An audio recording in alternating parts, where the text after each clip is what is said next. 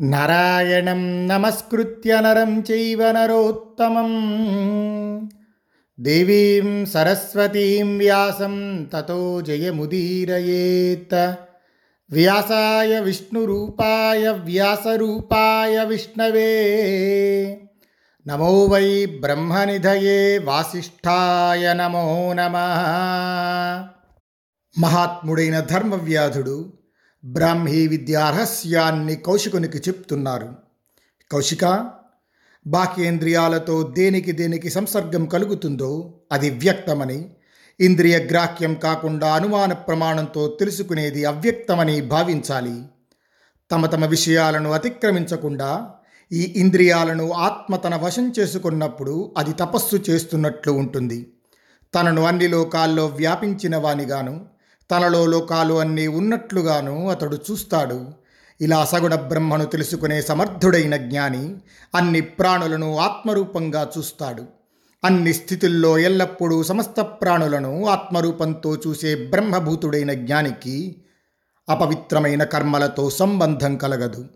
అజ్ఞానం వల్ల కలిగిన క్లేశాన్ని అతిక్రమించిన ఆ మహాపురుషుడు లౌకికమైన తప్పని పనులు మాత్రమే చేస్తూ జ్ఞాన మార్గంతో మోక్షం పొందుతాడు. తపోమూలమిదం సర్వం యన్మాం విప్రాను పృచ్ఛసి ఇంద్రియాణ్యేవ సంయవ్య తపోభవతి నాణ్యథ.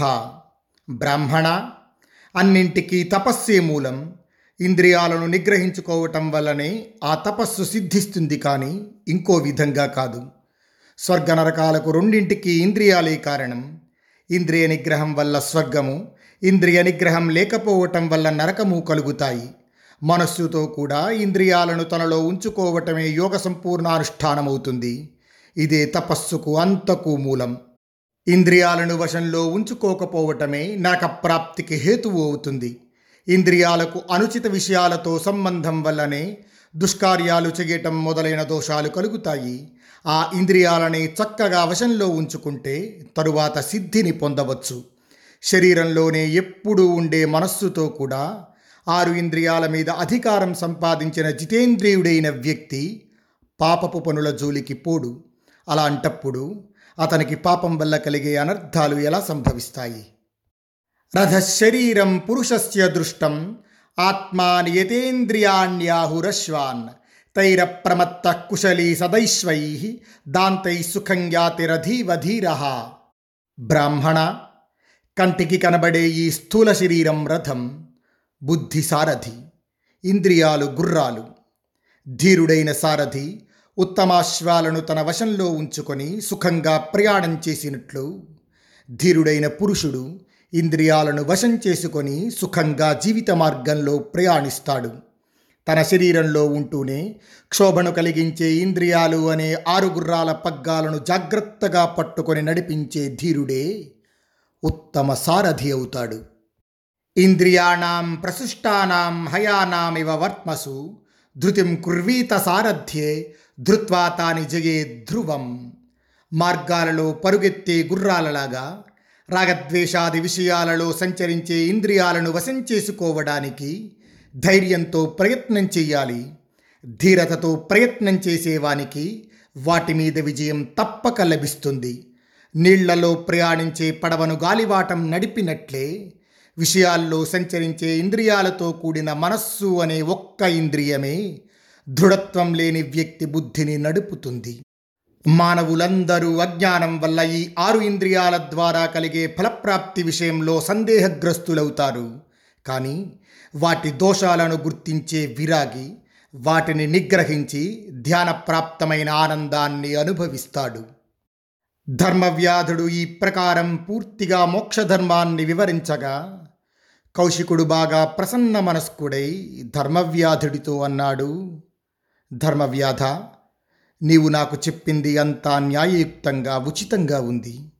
ధర్మ విషయంలో నీకు తెలియనిది ఏదీ లేదని నాకు అనిపిస్తున్నది కౌశికుడు ఇలా పలుకగానే ఆ మాటలు విని ధర్మవ్యాధుడన్నాడు బ్రాహ్మణ శ్రేష్ఠ కౌశిక నాకు ఈ సిద్ధి కలగడానికి కారణమైన ప్రత్యక్ష ధర్మాన్ని కూడా నీవు చూడు. లేచి మా లోపలి ఇంట్లోకి రా. నా తల్లిదండ్రులను చూడు. ధర్మవ్యాధుడు ఇలా చెప్పిన తరువాత కౌశికుడు ధర్మవ్యాధుడితో పాటు లోపలికి వెళ్ళాడు. అది ఒక అందమైన నాలుగిండ్ల భవంతి. చాలా శుభ్రంగా ఉంది. సున్నం వేయటం వల్ల తెల్లగా ఉంది. మనోహరంగా దేవాలయంలా ఉంది. దేవతలు కూడా ఆదరించే విధంగా ఆ గృహం ఉంది. ఒకవైపు పడుకోవడానికి మంచాలు వేసి ఉన్నాయి. ఇంకొక వైపు కూర్చోటానికి ఆసనాలు ఉన్నాయి. ఆ ఇల్లు అంతా సువాసనలతో నిండి ఉంది. ధర్మవ్యాధుని తల్లిదండ్రులు శుభ్రమైన తెల్లని వస్త్రాలు ధరించి భోజనం చేసి ఒక అరుగు మీద కూర్చొని ఉన్నారు. ఆ తల్లిదండ్రులు పుష్పాదులతో పూజితులై ఉన్నారు.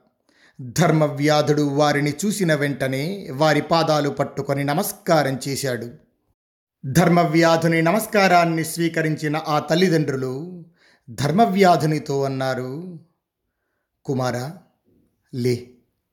ధర్మం నిన్ను అన్ని విధాలా రక్షించుగాక. మేము నీ ఆచార వ్యవహారాలు చూసి సేవను పొందుతూ చాలా సంతోషిస్తున్నాము. చిరంజీవిలాగా ఉండు. పూజ్యమైన ఉత్తమ స్థితిని తపస్సును జ్ఞానాన్ని వివేకాన్ని సంపాదించావు.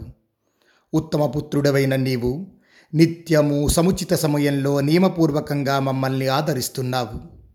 మేము దేవలోకంలో ఉన్నంత ఆనందంగా సుఖంగా ఈ ఇంట్లో ఉన్నాము. నీకు మాకంటే ఇతరమైన దైవం దేవతల్లో కూడా లేదు. మనస్సును పవిత్రం స్వాధీనం చేసుకోవటం వల్ల బ్రాహ్మణోచితమైన శమదమాలను కలిగి ఉన్నావు. కుమారా నా తండ్రి తాత ముత్తాతలు అందరూ ఎల్లప్పుడూ నీ ఇంద్రియ నిగ్రహం చూసి సంతోషిస్తూ ఉంటారు. నీవు చూపించే గౌరవాదుల వల్ల మేము కూడా ఆనందపడుతున్నాము. నీవు మనస్సుతో మాటలతో పనులతో ఎప్పుడూ మా సేవ వదలకుండా చేస్తుంటావు. ఇప్పుడు కూడా నీ ఆలోచనలు ఇందుకు వ్యతిరేకంగా లేవు. పరశురాముడు వృద్ధులైన తల్లిదండ్రులను సేవించినట్లు ఇంకా అంతకంటే ఎక్కువగా మాకు అన్ని సేవలు చేస్తున్నావు. తతస్థం బ్రాహ్మణం తాభ్యాం ధర్మవ్యాధో న్యవేదయత్. తౌ స్వాగతేన తం విప్రం అర్చయామాసతుస్తదా తల్లిదండ్రులు ఇలా పలికిన తరువాత ధర్మవ్యాధుడు కౌశికుండి వారికి పరిచయం చేశాడు. ఆ తల్లిదండ్రులు కౌశికునికి స్వాగత సత్కారం చేశారు తగిన రీతిగా గౌరవించారు. కౌశికుడు వారి పూజను స్వీకరించాడు. పూజను స్వీకరించిన తరువాత యోగ్యుడైన కుమారుడితో సేవకులతో ఈ ఇంట్లో క్షేమంగా ఉన్నారా? మీ శరీరారోగ్యం ఎప్పుడూ బాగానే ఉంటుందా అని కౌశికుడు ఆ తల్లిదండ్రులను అడిగారు అప్పుడు వారన్నారు బ్రాహ్మణోత్తమ ఈ ఇంట్లో మాకు మా సేవకులకు క్షేమమే. నీవు కూడా ఎలాంటి ఆటంకాలు లేకుండా ఇక్కడికి వచ్చావా? ఇలా తల్లిదండ్రులు ప్రశ్నించేసరికి అప్పుడు ఆ బ్రాహ్మణుడు సంతోషంతో నాకు ఏ ఇబ్బంది కలగలేదు అని చెప్పాడు. తరువాత ధర్మవ్యాధుడు ఆయనండి చూసి తన తల్లిదండ్రులను చూస్తూ కౌశికునితో మాట్లాడుతున్నారు.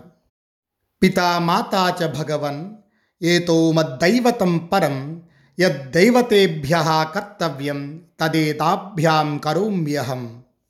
మహాత్మా ఈ తల్లిదండ్రులే నాకు ప్రధాన దేవతలు. దేవతలకు చేయవలసిన పూజాదులను నేను వీరికే చేస్తుంటాను. సమస్త లోకానికి ఇంద్రాదులైన ముప్పది ముగ్గురు దేవతలు పూజనీయులు అయినట్లు ఈ వృద్ధ పితరులు నాకు పూజింపతగినవారు.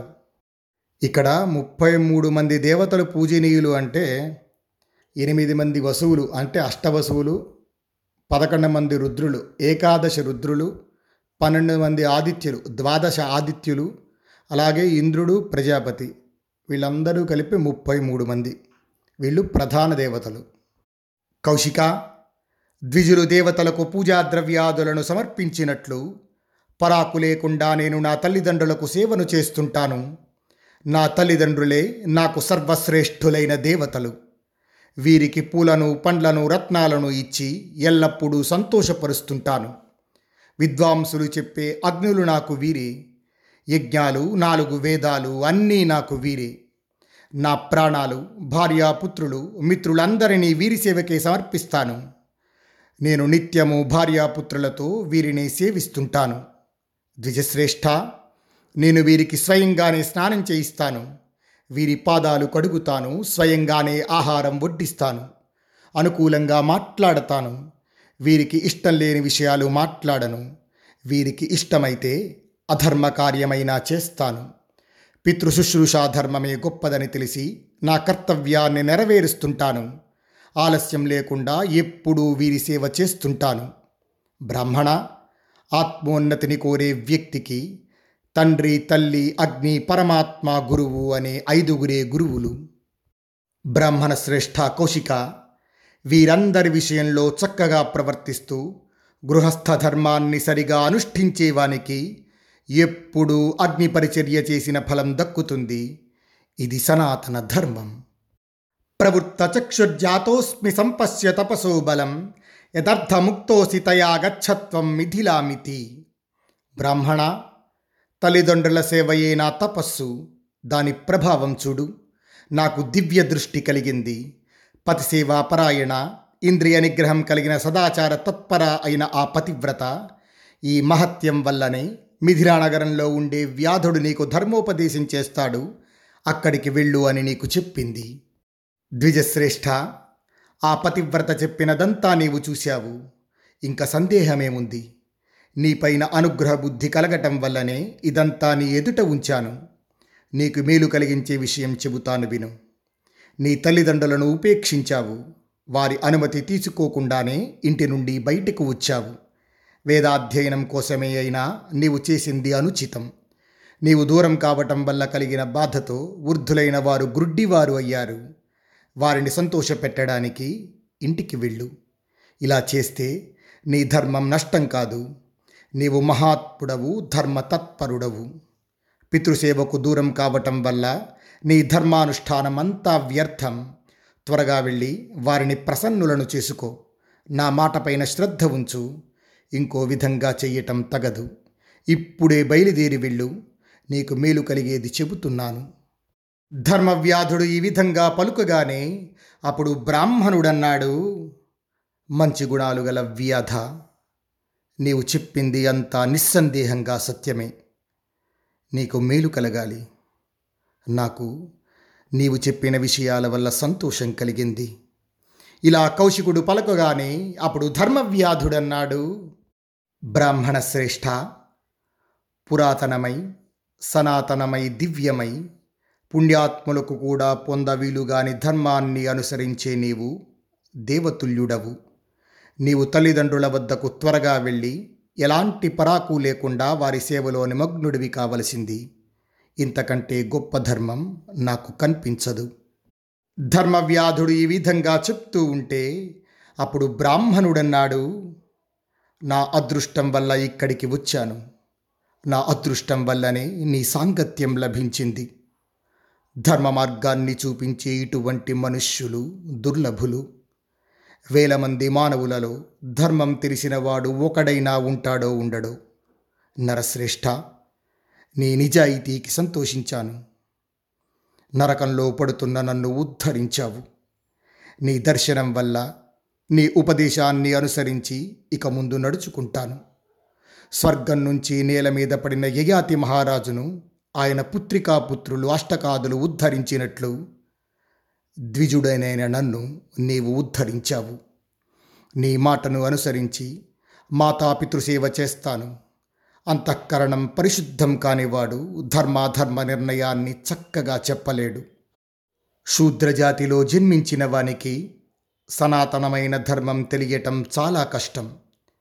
నిన్ను శూద్రునిగా నేను అనుకోను. దీనికి ఏదో ప్రత్యేక కారణం ఉంటుంది. ఏ పూర్వజన్మ కర్మ విశేషం వల్ల నీకు ఈ శూద్రజన్మ కలిగిందో నేను యథార్థంగా తెలుసుకోవాలి అని అనుకుంటున్నాను. పవిత్రమైన అంతఃకరణంతో నిజాన్ని అంతా స్వేచ్ఛగా చెప్పు. కౌశికుడు ఈ విధంగా అడగగానే అప్పుడు ధర్మవ్యాధుడన్నాడు. ద్విజోత్తమ బ్రాహ్మణులను నిరాదరించటం నాకు తగదు. నాకు పూర్వజన్మలో కలిగిన శరీరం వల్ల సంభవించిన విషయం చెబుతాను. పూర్వజన్మలో నేను బ్రాహ్మణ కుమారుడను.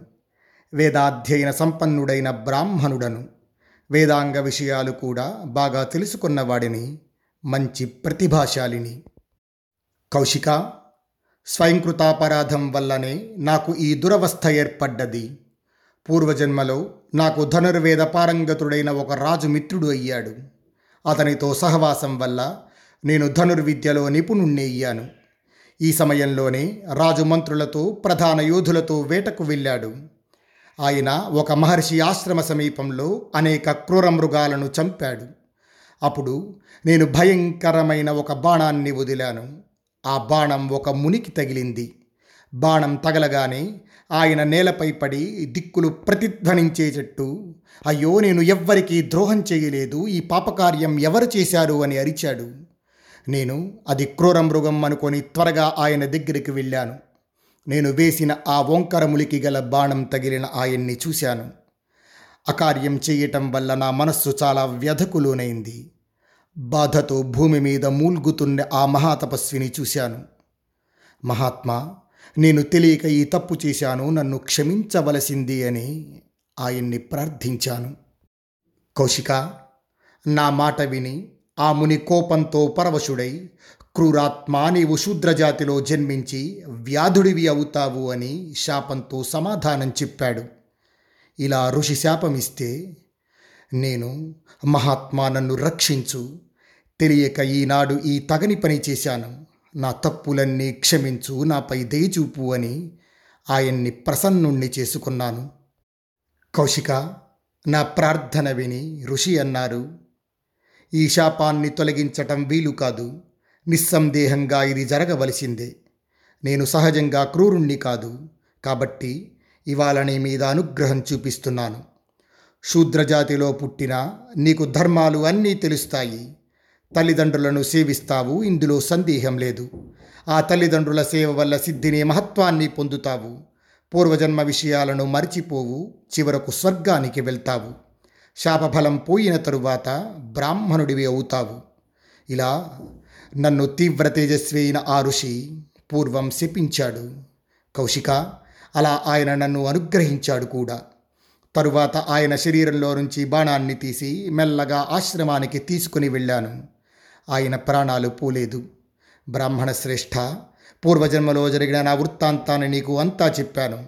ఈ జీవితం అంతమైన తరువాత నేను స్వర్గానికి వెళ్తాను.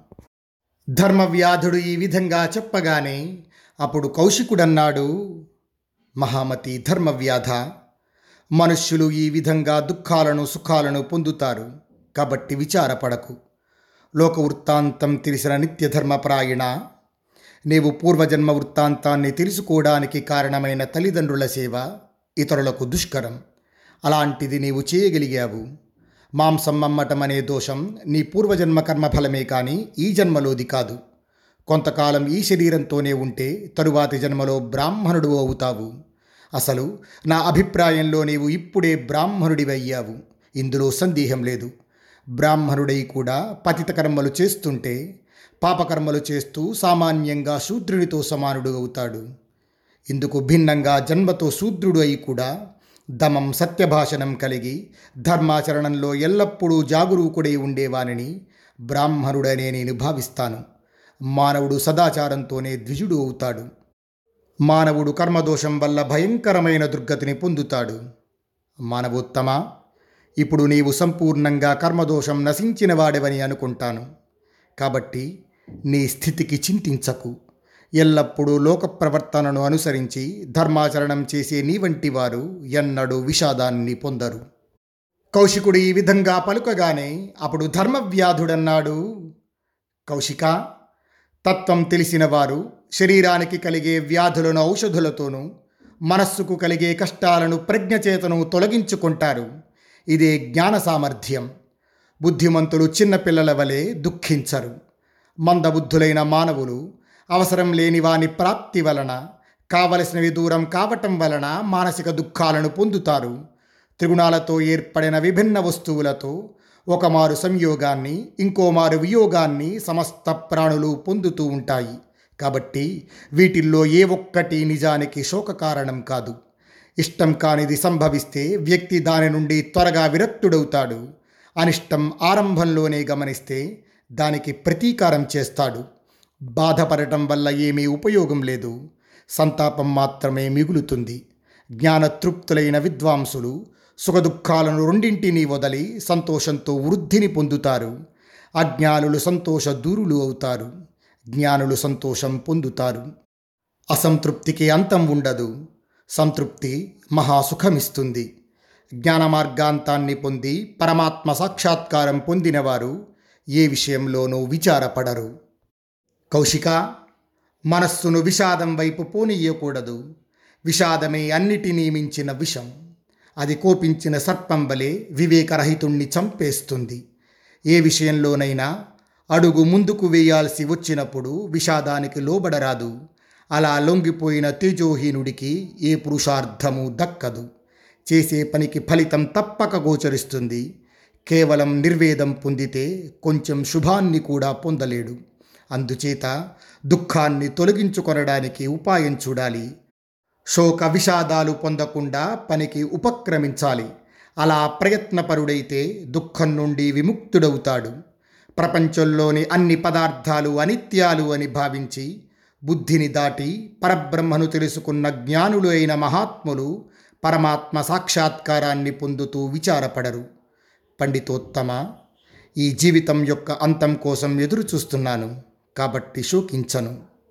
బ్రాహ్మణ పైన చెప్పిన వానిని మననం చేయటం చేత ఎప్పుడూ కృంగిపోను దుఃఖం కానీ నిరుత్సాహం కానీ పొందను. ధర్మవ్యాధుడు ఈ విధంగా పలుకగానే అప్పుడు కౌశికుడన్నాడు ధర్మవ్యాధ నీవు జ్ఞానివి మేధావివి నీ బుద్ధి చాలా విశాలమైనది ధర్మాలను చక్కగా తెలిసిన వాడివి జ్ఞానంతో తృప్తిని పొందావు. కాబట్టి నీ విషయంలో నేను విచారపడటం లేదు. ఇంకా నేను వెళ్ళి వస్తాను. ధర్మం నిన్ను రక్షించుగాక. ధర్మవ్యాధ? ధర్మాచరణంలో ఎప్పుడూ పొరపాటు చేయకు. కౌశికుడు ఈ విధంగా చెప్పిన తరువాత ధర్మవ్యాధుడు ఆయన మాటలు విని చేతులు జోడించి దోసిలొగ్గి సరే అన్నాడు. తరువాత బ్రాహ్మణ శ్రేష్ఠుడైన కౌశికుడు ధర్మవ్యాధునికి ప్రదక్షిణ చేసి బయలుదేరాడు.